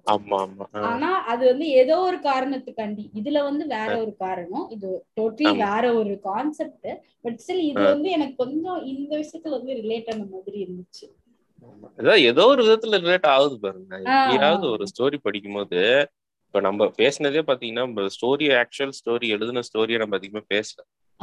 இந்த ஸ்டோரி நமக்கு என்ன ஞாபகப்படுத்துச்சு, நமக்கு என்னத்தை திரும்ப கொண்டு வந்துச்சு, உள்ள இருந்து ஏதோ இருந்திருக்கு நமக்கு இல்லையா, அது அப்படியே வெளியில வருது. தவிர அதிகமா நம்ம அதுதான் இந்த புக்கு பண்ண விஷயம். அதுதான் எனக்கு வந்து திரும்ப ஒரு ஒரு சைல்ட்ஹுட் ரீகேப் பண்ணி விட்ட மாதிரி இருந்தது. நிறைய மறந்து போன விஷயங்கள்லாம் நிறைய ஞாபகம் வந்தது. அப்புறம் இன்னொரு ரொம்ப ரொம்ப இந்த இதோட மோஸ்ட் டிராஜிக் ஸ்டோரின்னு கூட சொல்லுவேன், இந்த பறவைகள் ஸ்டோரி. மாறிலாம் கையில கிடைச்சா நான் அப்பப்ப இருப்பேன்.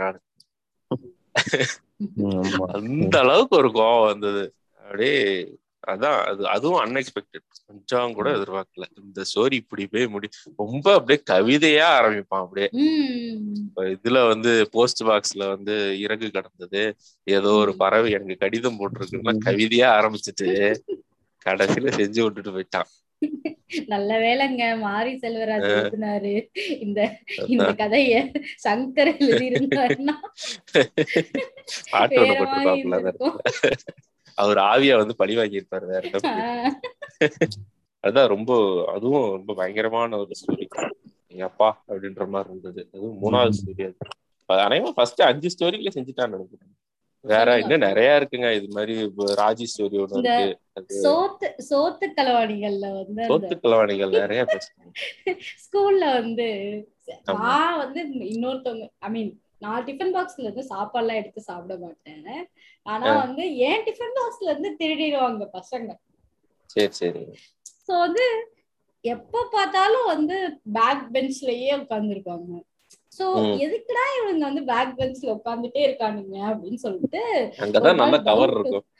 டவுட் வந்துருச்சு. சோ வேற எதுக்கோ காரணத்துக்காண்டி வெளியில போயிட்டு உள்ள வரும்போது என்ன பண்ணிட்டேன்னா, ஜன்னல் வழியா கொஞ்சம் ஒரு 2 நிமிஷம் நின்று இவனுக்கு என்ன பண்றானுங்கன்னு பாக்கலாம் அப்படின்னு சொல்லிட்டு ஜன்னல்ல நின்னா, முன்னாடி கெமிஸ்ட்ரி மேம் வந்து பாடம் எடுத்துட்டு இருக்காங்க, இவனுங்க பின்னாடி உட்கார்ந்து எல்லா பொண்ணுங்களோட டிஃபன் பாக்ஸ் அது வந்து பின்னாடி இருக்கும்ல அதை வந்து எடுத்து எல்லா பொண்ணுங்க பசங்க எல்லாரோட டிஃபன் பாக்ஸையும் எடுத்து இவனுங்க ஓபன் பண்ணி யாரோட டிஃபன் பாக்ஸ் நல்ல சாதம் இருக்குமோ அத வந்து எடுத்து சாப்பிட்டு, அடப்பாங்களா இதத்தான் பண்றீங்களாடா நாங்களா சாப்பிட்டுருக்கோம். அதான் நீங்க சொன்னீங்கல்ல அந்த லாஸ்ட் பெஞ்ச் சாப்பாடு சாப்பிடுறது அது பண்ணது நாங்க மாமா பண்றதுதான் வேற கிடையாது. அது ஜென்ரலாவே வந்து காலையில சாப்பிடாம கூட வந்துடும். சில டைம்ல ஹாஸ்டல்ல இருந்து சரியில இருந்து காலையில சாப்பாடு நல்லா இருக்காது அப்படின்னு சொல்லிட்டு நேராவே வந்துடுறது. காசு பொறுப்பா பசங்க வந்துட்டா இல்லைன்னு நினைச்சிருப்பாங்க, வந்து சாப்பாடு சாப்பிடுவாங்க வந்துடுவாங்க. டே ஸ்காலர் பசங்க மேக்ஸிமம் அவங்களே கொடுத்துருவாங்க, வந்து வன்முறையில இறங்குறது. நீதான் தினமும் சாப்பிடுறல, வீட்டுக்கு போய் சாப்பிடுறாங்க பாவம் அவங்க. அப்புறம் வந்து ஹாஸ்டல்ல டோக்கன் வாங்கிட்டு போயிட்டு ஹாஸ்டல் சாப்பிடுறாங்க. அது ஒரு நல்ல விதமா ஆரம்பிச்சு அப்புறம் ரொம்ப எமோஷனலா அதான் எல்லாமே அப்படிதான் ஆரம்பிச்சு ஓப்போ என்ன அப்படி செய்யற. வேற இன்னும் நிறைய இருக்குங்க ஸ்டோரி வந்து. இந்த ராஜி கதையை அன்னைக்கு ராஜி த கேட் மோசமான கதை. ஒற்றனுக்கு வந்து அது ரொம்பவே பாதிப்பு. அத படிச்ச உடனே வந்தான் டேய் என்னடா அது அப்படி எதையாவது ஒண்ணு தூண்டி விட்டுறாங்கடா. அப்போ அதுதான் அந்த புக்ல ஒரு ராஜி இருக்கிற மாதிரி உனக்கு ஒரு சிம்பா இருக்கு. அது மாதிரிதான் ஒவ்வொரு கதைக்குமே வந்து எப்படியோ நம்ம லிங்க் ஆயிடுறோம், எப்படின்னே தெரிய மாட்டேங்குது, எப்படியோ அந்த கதையில லிங்க் ஆயிடுறோம். அப்புறம் கார்த்திகா, அதான் சில விஷயங்கள்லாம் நிறைய பேர் நினைச்சுக்குவாங்க. இந்த பையன் வந்து கிராமத்துல இருந்து வந்த பையன் கார்த்திகா அந்த கதையும் ரொம்ப அந்த கதை வந்து நான் ரொம்ப ரசிச்சு பிடிச்சேன். ஏன்னா ரொம்ப சென்சிட்டிவான டாபிக். கிராமத்துல இருந்து வந்த பையன் கரெக்டா எழுதிடுவானா அப்படின்றதே ஒரு பெரிய டவுட் தான். கரெக்டா எழுதணுமே, ஏன்னா இது அவங்க பேசுறது இல்லையா, கிராமத்து சைட்ல அது பேசுறது கிடையாது. கிராமத்து சைட்ல வேற மாதிரி ஒரு ஷேட்லதான் அதை பத்தி பேசிட்டு இருக்காங்க. இது அதிகமா பேசுறவங்க யாருன்னா கொஞ்சம் படிச்சவங்க, அந்த ஓக் கேங்க, அவங்கதான் பேசிட்டு இருக்காங்க. அத வந்து இவ்வளவு ராவா இவ்வளவு சூப்பரா ரொம்ப அழகா ரீகார்டேன்னு சொல்லிட்டு ரொம்ப சந்தோஷமா இருந்தது அந்த ஸ்டோரி. ரொம்ப பிடிச்சிருந்துச்சு எனக்கு. பால் கிண்டல் வெர்ஷன்ல தான் டைட்டில் தான் இருக்கு போல, இதுல எல்லாம் டைட்டிலே கிடையாது. அதுதான் நான் கேட்டேன் டவுட்டா. ஓ அப்படியே. ஆமா இதுல வெறும் 1 2 3 தான் இருக்கு. ஓ இது நான் இப்ப வீடியோ பண்ணி வச்சிருக்கேன். இல்ல அது வந்து எனக்கு அந்த கார்த்திகா இருக்கும்போது அந்த ஒரு அந்த பையனை வந்து ஐ மீன் அவரை வந்து ரசிச்சு இவர் வந்து எழுதியிருப்பாரு. ஆமா அதுதான் நம்ம ரொம்ப சிம்பிளா ஒரு பர்சனை வந்து நம்ம வந்து ட்ரூவா அவங்க எப்படி இருக்காங்களோ அப்படியே அக்செப்ட் பண்ணாதான் வந்து அப்படி எழுத முடியும். ஆமா அதான் வந்து ரொம்ப சிம்பிளா வந்து ஒன் சைடா எழுதிடலாம். ஒரு பையன் வந்து ஒரு கே பர்சனா ஒரு டிரான்ஸ்ஜெண்டர் பர்சன் எப்படி பாக்குறான் அப்படின்ற எழுதிடலாம், ரொம்ப சிம்பிளா எழுதிடலாம். அந்த பையன் வந்து பொண்ணா வந்து தன்னை தானே பாவிச்சுக்கிறான். அந்த அந்த பையனுக்கு பொண்ணுதான் அவ்வளவு ரசிக்கிறான், மாதிரி பொண்ணு மாதிரியே தான் நடந்துக்கிறான், எல்லாமே பண்றான். அந்த பொண்ணுதான் ரசிக்கிறான், அந்த பையனை அவன் பார்க்கவே இல்லை. அந்த பையன் பொண்ணா மாதிரி எப்படி என்னென்ன பண்ணிக்கிறானோ அததான் அவ்வளவு ரசிக்கிறான். அவ்வளவு சூப்பரா இருந்தது அந்த ஸ்டோரி படிக்கும்போது. அவ்வளவு சொல்லுங்க மிகா, ஸ்டோரி சொல்லுங்க. அப்புறம் அது நதி கொல்லும். கொஞ்சம் ஹெவி ஹார்ட்டடான தாமிரபரணி குமாரோட கதை. ஆமா, அது கொஞ்சம் ஹெவி ஹார்ட்டட். அது வந்து அந்த அந்த அந்த கதை படிக்கிற வரைக்கும் வந்து இந்த மாஞ்சோலை மெசக்கர் பத்தி நான் எதுவுமே படிச்சதே இல்லை. மாஞ்சோலை மெசக்கர்னு ஒண்ணு இருக்கு, அது வந்து எப்பயோ ஒரு இதுல வந்து யாரோ மென்ஷன் பண்ணதுனால விக்கிபீடியால சும்மா ஃபர்ஸ்ட் பேஜ் மட்டும் படிச்சேன். அவ்வளவுதான் தெரியும் மாஞ்சோலை மெசக்கர் பத்தி, வேற எதுவுமே பெருசா தெரியாது. ஸோ வந்து இது இது இந்த கதையை படிச்சுட்டு அதுல வர அந்த பேரு குமார், நான் அப்புறமே ஒரு டாக்குமெண்ட்ரி பார்த்தேன். போயிட்டு மாஞ்சோலை மெசக்கர் பத்தி ஒரு டாக்குமெண்ட்ரி பார்த்துட்டு அதுல வந்து லாஸ்ட்ல வந்து விக்டிம்ஸ் லிஸ்ட் வரும். அந்த விக்டிம் லிஸ்ட்ல வந்து அவ்வளோ இதாக தேடிட்டு இருக்கேன் நான். ஏன்னா தெரியல இது வந்து உண்மையான கதையா, குமார்ன்றது உண்மையா ஒரு இருந்த ஒரு பையனா இல்லையா அப்படின்றது எனக்கு தெரியாது. அவ்வளவு பதறது. இப்ப அவங்க வீட்டுல வந்து போயிட்டு அவங்க அடுத்த நாள் காலையில போயிட்டு விக்டிம்ஸ் லிஸ்ட் ஓட்டிருக்காங்க. அந்த லிஸ்ட்ல வந்து இவன் பேர் இருந்துடக்கூடாதுன்னு தேடுவாங்கல்ல, அந்த மாதிரிதான் நானும் தேடிட்டு இருக்கேன். இருக்கக்கூடாது இருக்கக்கூடாது இருக்கக்கூடாது இருக்கக்கூடாதுன்னு பார்த்தா கடைசியில இருந்து ஒரு மூணாவது குமார் என்கிற குட்டியில இருந்து. அதுவும் ரொம்ப டிராஜிக்கான ஸ்டோரி. அப்படியே ஃபேவரட் வரிகளுக்கு போவாங்க. அப்படியா புக் வச்சிருக்கேன் ஒண்ணு பார்த்தேன். நான் வந்து படிக்கும் போதே போட்டோ எடுத்து வச்சிருந்தேன் எல்லாத்தையுமே. நான் எடுத்து எடுத்து ஸ்டேட்டஸ் போட்டுருவேன் அப்பப்போ. அதனால நான் இதுல எவ்வளவு நிறைய எடுத்து வச்சிருக்கேன், அவ்வளவு இருக்கு. வார்த்தைகள்ல அவ்வளோ பவர் இருக்குல்ல. அதாவது விஷுவலாவே ஒரு ஒரு சென்டென்ஸை விஷுவலா அப்படி பாக்குறோம். நம்ம ஒரு சென்டென்ஸ் எழுதி இருக்கிறத அத படிக்கல, ஜஸ்ட் பாக்குறோம். அதுவே அழகா இருக்கு. இந்த இந்த இதுல இருக்கிற மாதிரி 5th ஸ்டோரி ஸ்டார்டிங், அம்மாவின் சிரிப்பை விட அவள் அடிக்கடி அழுவதால் அழுகையே அவளுக்கு அழகாக இருப்பதாக எனக்கு தோன்றும். அழுது அழுது அழகானவள் அம்மா. எத்தனை ஆறு இருக்கு, அதான் சொன்னேன் எத்தனை ஆறு இருக்கு. கடைசி இருக்கிற 4 வேர்டு அழுது அழுது அழகானவள் அம்மா. இது மாதிரி இது இது வந்து ஃபர்ஸ்ட் லைனுங்கிறதுனால ரொம்ப யோசிச்சு எழுதியிருப்பானா இல்ல அப்படியே வருதா என்னன்னு. ஆனா இது மாதிரி அவ்வளவு இருக்கு, அவ்வளவு இருக்கு. ரொம்ப ரொம்பலாம் சிரமப்பட்டுக்காம ரொம்ப சிம்பிளான வேர்ட்ஸ் வச்சு ரொம்ப அழகா எழுதுறாங்க, அழகா எழுதுறா. அப்படி பெண்களால் கள்ளம் கவடம் இல்லாமல் நேசிக்கப்படும் ஆண்களே கடவுளால் நிபந்தனையின்றி ஆசீர்வதிக்கப்பட்டவர்கள், ஆண்களாக மாறுங்கள், அதுவே வாழ்வின் உத்தமம் அப்படிங்கிறோம். எனக்கு வந்து என்னடா அப்ப இது இப்ப இதனாலதான் இப்ப ஆண் பெண் 2 பேரா இருக்காங்களா, அப்ப இதுதான் இந்த பயாலஜிக்கல் ரீசன் இதுதானாங்கிற மாதிரிலாம் நான் யோசிக்க ஆரம்பிச்சிட்டேன். இப்படி எழுதுனதுக்கு அப்புறம் நம்ம வந்து விமன் இன் கவர்னன்ஸ்லாம் நிறைய வரணும், அட்மினிஸ்ட்ரேஷன்லாம் நிறைய வரணும் அப்படின்னு சொல்லும்போது நிறைய ஃபேக்டர்ஸ் உள்ள வருது இல்ல. இந்த மாதிரி இது வந்து ரொம்ப தெரியல, ஒரு மாதிரி சர்ரியலா இருந்துச்சு படிக்கிறப்போ. ஆமா, அதான் நிறைய பிலாசபி இருக்கு உள்ளார. அதுவும் பாரு ரொம்ப ரொம்பலாம் சிரமப்படுத்தல நம்ம, ரொம்ப சிம்பிளா ரொம்ப டைரக்டா டக்குன்னு வந்து. அப்புறம் அந்த திருடுற கதையில அன்றாட தேவைக்கு திருடுகிறவர்கள் திருடர்களாகவே தங்கிவிட பல பல பல தலைமுறைகளின் தேவைக்கு மேலும் திருடியவர்கள் தலைவர்களாக மாறிவிட்ட சமூகத்தில் அதோட முடிக்கல. திருட்டு என்பது எளியவர்கள் நடத்தும் முதல் போராட்டம் என்று சொன்னால் நீங்கள் ஏற்றுக்கொள்வீர்களா என்ன அப்படிங்கிறான்.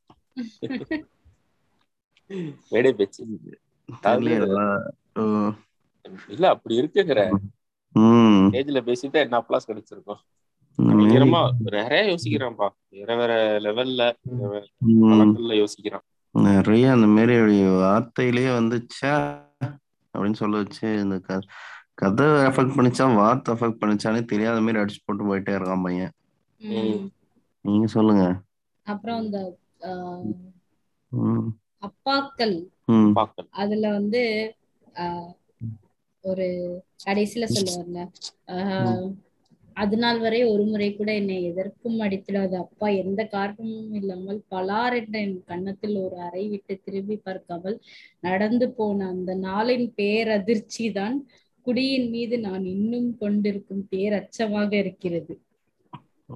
ஒரே ஒரு சம்பவம் தான், எல்லா கதையும் பேசலாம் போல இருக்கு. வரிசையா கண்டென்ட்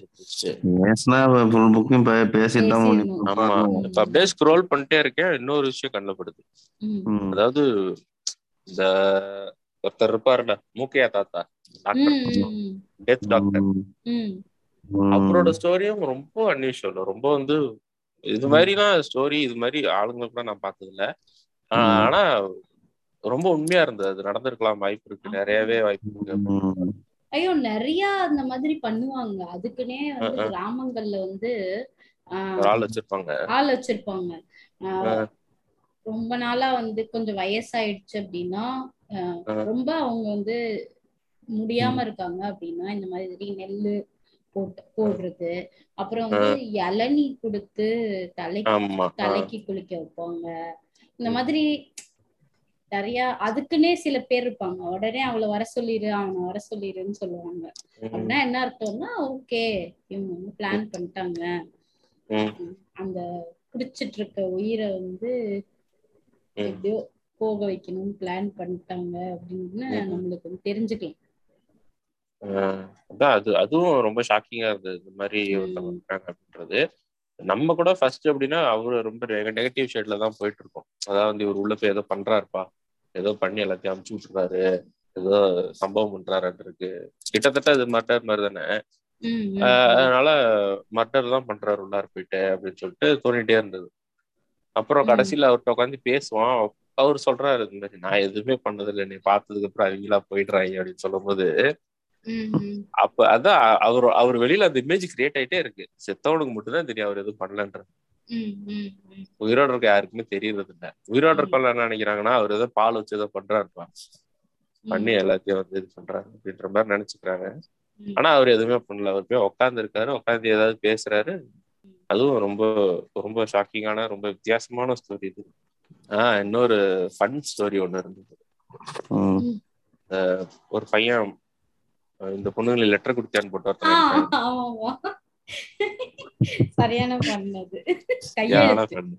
கையெழுத்து செத்தா அப்படின்னு இருப்பான் அவன்.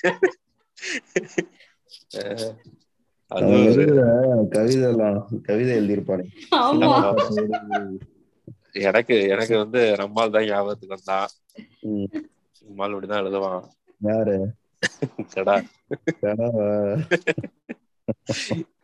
அவனுக்கு பாரு, பேரே வைக்க தேவையில்ல, பேரே புனி பேர் தான், அவருக்கு ஒன்றும் பிரச்சனை கிடையாது.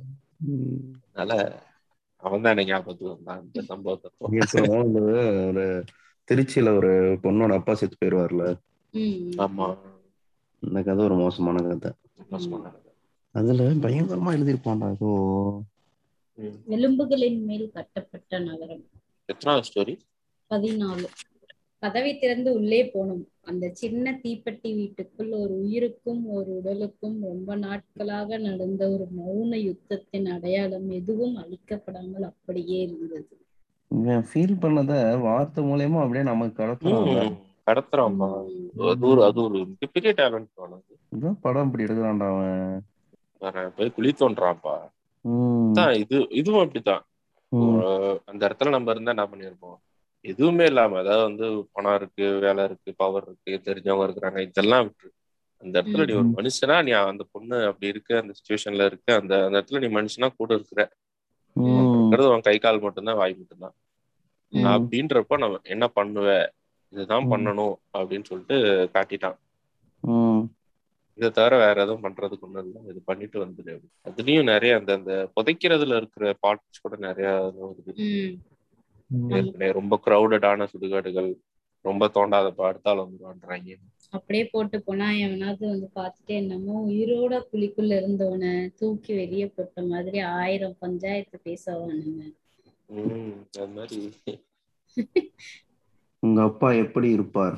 எனக்கு பிறக்க போகிற முதல் பிள்ளை மாதிரி இருப்பார். அது வரைக்கும் 2 வருஷம் கழிச்சு போய் பாத்துருக்கான் மணிமேகலின் அப்பாவை. அதான் அந்த கடைசி லைன் எல்லா ஸ்டோரியிலயுமே படிக்கலாம். அந்த கடைசி ஒரு பேரா, ஒரு ஸ்டாண்ட் எல்லாத்துலயுமே கடைசியில ஒரு டச் இருக்கு. அப்படி எப்படியாவது பண்ணிடுறான். அந்த டச் எப்படியா வந்துருது.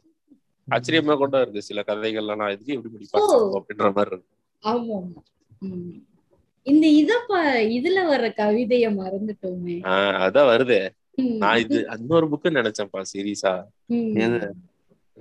தாமிரபரணியில் கொல்லப்படாதார்கள், அதுல வரும் நினைச்சேன். ஆனா இதுல வரும். இத படியப்பா உங்களுடைய பொண்ணு. இந்த கதையில வருது திருமண மண்டபங்கள். என் தலைமுறையின் முதல் தேநீர் வந்து அடுத்ததுல நெக்ஸ்ட் கதைப்பா. நெக்ஸ்ட் கதை எனக்கு எப்படி தெரியுமா வருது, இந்த கதையில அப்படியே கண்டினியூஷனா வருது. அது அப்படியே அது நெக்ஸ்ட் கதை 15 அப்படியே இருக்கு. படி என் தலைமுறையின் முதல் தேநீர் நீ கொடுத்து நான் அருந்துகிறேன். எதற்காக அழைத்து வந்திருக்கிறாய் அது தெரியவில்லை, ஆனால் உன் வீட்டில் என் எல்லை எது என்பதை நான் அறிவேன். வண்டிமை அடையாளத்தோடு என் கையில் கொடுக்கப்பட்ட உன் தேநீர் கோப்பை நான் வெளியேறிய பின் உடைக்கப்படலாம் அல்லது ஒதுக்கப்படலாம் என்பதையும் நான் அறிவேன். போகும் முன் எனக்குள் நானே சொல்லிக் கொள்கிறேன், உனக்கென்று அடுத்த முறை நான் வருவேனெனில் இடி மின்னல் மழை கூட்டி வருவேன். நான் உனக்கு நிகரானவன் என்று நிரூபிக்க அல்ல, உழைக்கும் நான் உனக்கும் மேலானவன் என்பதை அடித்துரைக்க.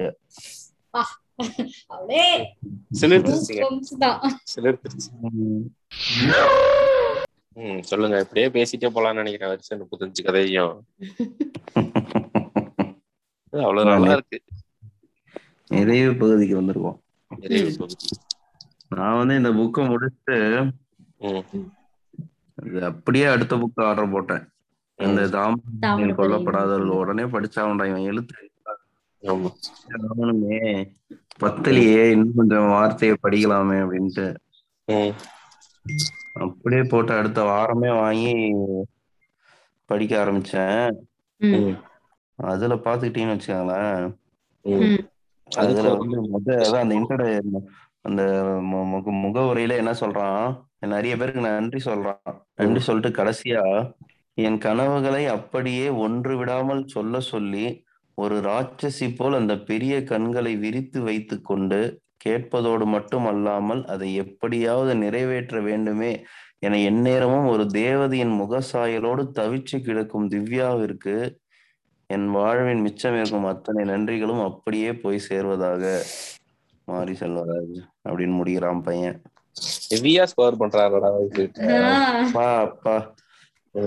இத படிச்சு காட்டி நான் வந்து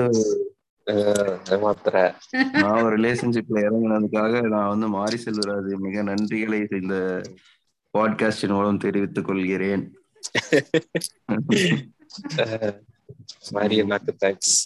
நிறைய நன்றிகள் சொல்ல வேண்டியதான். எல்லாமே ஒவ்வொரு ஸ்டோரியும் படிக்கும் போது எங்கேயாவது ஒரு இடத்துல போயிட்டு நம்ம ஃபிக்ஸ் ஆயிடுறோம். ஸ்டோரி ஒரு சைடு போச்சுன்னா கூட நம்ம ஒரு சைடு போயிடுறோம்.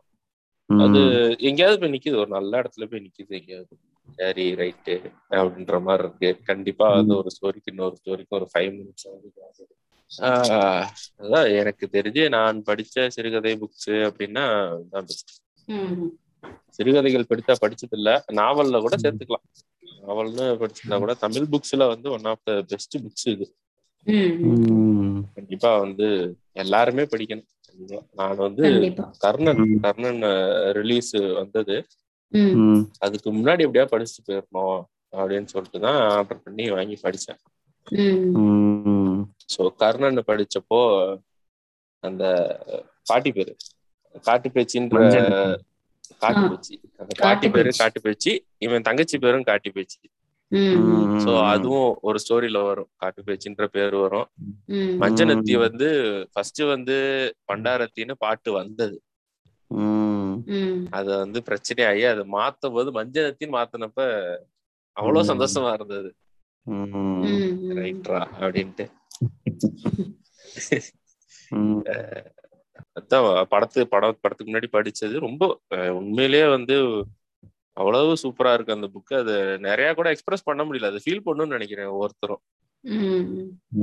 ஸ்டோரியா படிச்சு ஒரு 5 நிமிஷம் உட்காந்து இது எங்கேயோ நமக்கு நடந்த மாதிரி இருக்குது, அது எங்க அப்படின்னு தேடி பிடிச்சு அதை ட்ராக் பண்ணி அது நல்லா இருக்கும். அந்த ஃபீலிங்கே நல்லா இருக்கும். நல்ல ஒரு ட்ரிப் இது, போயிட்டு வாருங்கள். அதுதான் வந்து படிக்கும்போது அந்த சிரிக்கணும், அந்த ஃபீல் பண்ணணும், அழுகணும், எல்லாம் நடக்கும். அதெல்லாம் பண்ணாதான் அவங்களுக்கு அந்த இம்பாக்ட் தெரியும், இம்பாக்ட் தெரியும். அதனால எல்லாரும் கண்டிப்பா படிக்கணும் நானும் கேட்டுக்கிறேன். நமிகாசா? கண்டிப்பா கண்டிப்பா. நம்ம வந்து ஒரு புக்கை படிச்சு நிறைய பேரோட வாழ்க்கை, ஏன்னா நம்ம கிட்ட இருக்கிற கொஞ்சம் டைம்ல வந்து நம்மளால ஒரு சில பாயிண்ட் என்ன சொல்றது, ஒரு சில பார்க்ல தான் நம்மளால வாழ முடியும். எல்லா டிஃப்ரெண்ட் பார்க்லயும் வந்து நம்மளால வாழ முடியாது. சோ இந்த புக்கை வந்து படிச்சா நம்மளுக்கு வந்து வேற ஒரு நம்ம ரிலேட் பண்றது மட்டும் இல்லாம, ஓகே சப்போஸ் நீங்க சிட்டி வாழ்க்கையிலேயே வாழ்ந்துட்டு இருந்தீங்க, இல்ல ஜென்ஸி கிட்ஸா இருந்தீங்க அப்படின்னா வந்து அந்த ஒரு 80s 90sல வந்து ஊர் பக்கம் சவுத் தமிழ்நாடு பக்கம் வாழ்ந்த அந்த வாழ்க்கையோட அழகான ஒரு தொகுப்பா வந்து இந்த புக்கை பார்க்கலாம். ஆமா, அதான் ஒரு அந்த பாத்தெல்லாம் நம்ம எடுக்கல, அது மனசுக்குள்ள ஒரு சின்னதா ஒரு ஏக்கம் இருந்துட்டே இருக்கும். நம்மளும் கிராமத்துல பிறந்திருந்தா நான் பண்ணிருக்கலாமே, இல்ல வந்து இது மாதிரி நிறைய இது மாதிரி வந்து அவன் கதையில ஒரு கேரக்டர்ஸ் கூட நம்ம நிறைய பாத்து இருந்துருக்கலாம். அவங்கள அப்படி பாத்துட்டு அப்படியே கடந்து போயிருப்பான், அவங்கள்ட்ட அப்படி பேசியிருக்க மாட்டோம். நிறைய இது மாதிரி ஒரு லவ் கிரஷ், இந்த டைரியில கிரஷ் பத்தி எழுதுறது, லவ் பத்தி எழுதுறது, இது மாதிரி நிறைய பண்ணிருப்போம். அது வந்து எதுவுமே வந்து ஒரு ஆக்ஷன் பண்ணிருக்க மாட்டோம், எதுவுமே நடந்திருக்காது அந்த லைன்ல. அந்த மாதிரி எனக்கு இது மாதிரி நிறைய இருந்தது.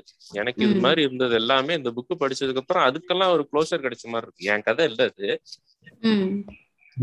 எனக்கு இதெல்லாம் நடக்கல, இருந்தாலும் ஒரு வேலை நடந்திருந்தா இப்படிதான் நடந்திருக்கும் அப்படின்ற மாதிரி எனக்கு வந்து டெட் எண்டா இல்ல லூஸ் எண்டா இருந்த விஷயங்கள் எல்லாத்துக்குமே ஒரு க்ளோசர் கிடைச்ச மாதிரி இருக்கு. நிறைவா இருக்குங்கிற நமக்கே வாழ்க்கை நிறைவா இருக்கு இது கொஞ்சம் படிச்சதுக்கு அப்புறம். கண்டிப்பா கண்டிப்பா. எண்டும் வந்து ரொம்ப பயங்கர ஒரு மாரி செல்வராஜ் வந்து எந்த அளவுக்கு வந்து பயங்கரமா வந்து அவரோட திவ்யாவை வந்து எந்த அளவுக்கு அவர் வச்சிருக்காரு அப்படின்னு சொல்லிட்டு ஆக்சுவலி அடிக்கடி வந்து அது வந்து அங்கங்க காமிச்சுட்டே இருப்பாரு. எண்டும் வந்து ரொம்ப ரொம்ப ரொம்ப அழகா இருந்துச்சு. தவிர எல்லாரும் படிக்கட்டும். அதான் நான் சொல்லல, அவ்வளவு அழகா இருந்துச்சு அப்படின்ற எல்லாமே அழகுதான்ப்பா. ரொம்ப ரொம்ப அழகா இருக்கு கதைகளும் சரி, வார்த்தைகளும் சரி, அதுல வர ஆளுங்களும் சரி, லைட் ஹார்ட்டடாவும் இருக்கு ரொம்ப. அதாவது என்ன சொல்றது, ஒரு கஷ்டமாதான் இருக்கும் நிறைய கதைகள், கண்டிப்பா கஷ்டமாதான் இருக்கும். ஆனா வந்து படிச்சதே தெரியல, கடந்துடுறோம், கஷ்டமா இருக்கு, ரொம்ப ஃபீல் பண்றோம் உட்கார்ந்து. சரி ரைட்டு தான், அடுத்த ஒரு ஈட்டி இறங்கிருச்சு புடுங்கி போட்டுட்டு அடுத்த ஈட்டியை குடுறா அப்படின்ட்டு அடுத்தது போயிடுறோம், டக்குன்னு போயிடுறோம். அப்படியே அந்த கதையை படிக்கிறோம், அதுல கொஞ்ச நேரம் அப்படியே கிடக்குறோம், அப்புறம் திரும்ப அடுத்த கிடைக்கும். நல்லா இருக்கு, அப்படியே ஒரு ஃப்ளோ போயிட்டே இருக்கு, நல்லா இருக்கு உண்மையிலே.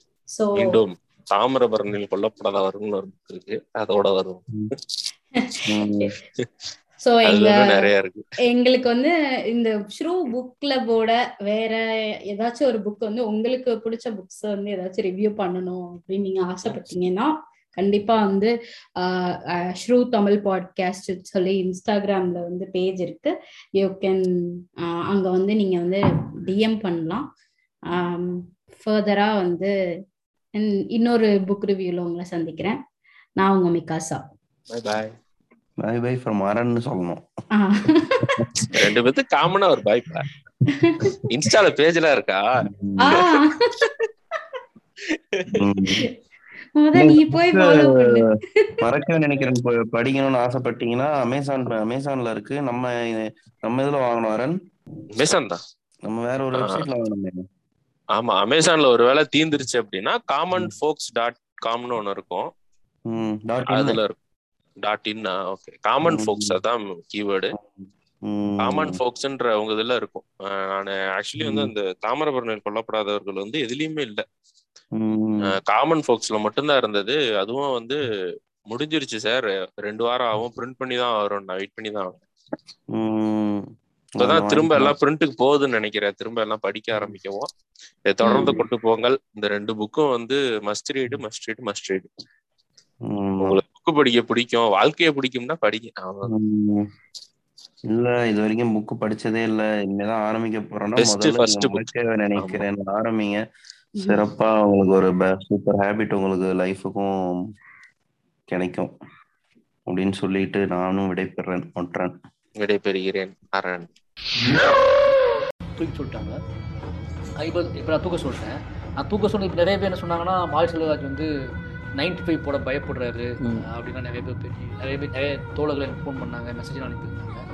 அதில் உடனே ஒன்று சொல்லிக்கிறேன், நான் கிளிஷியாவாக இருக்கலாம், பட் ஆனால் ஃபேக்ட் சொல்லி தான் அவனை எவ்வளோ நாள் தான் ரொம்ப சாப்பிட்டா இதாக பேசுகிறேன். மாரி செல்வராஜ் அப்படிங்கிற நான் வந்து முதல் படம் எடுப்பதற்கு முன்பாகவே நான் யார், நான் எங்கேருந்து வரேன், என்னோட மனிதர்கள் யார், அவங்களோட நோக்கம் என்ன, அவங்களோட பிரச்சனை என்ன, அவங்களோட பெயின் என்ன, அவங்களோட கனவு என்ன, இதோடு சேர்த்து என்னோடய விலாசம் என்ன, இதெல்லாம் எழுதி மக்கள்கிட்ட கொடுத்துட்டு திரைக்கதையாகவும் சிறுகதையாகவும் கவிதைகளாகவும் எழுதி கொடுத்துட்டு தான் என்னோடய முதல் படத்தை எடுத்தேன். ஓகேங்களா? அதனால் எனக்கு என்னை பற்றி என்ன சொல்லுவாங்க அப்படிங்கிற எந்த பயமும் எனக்கு கிடையாது. ஓகேங்களா? நான் என் புனைவின் பெரிய மரியாதை வச்சுருக்கேன்.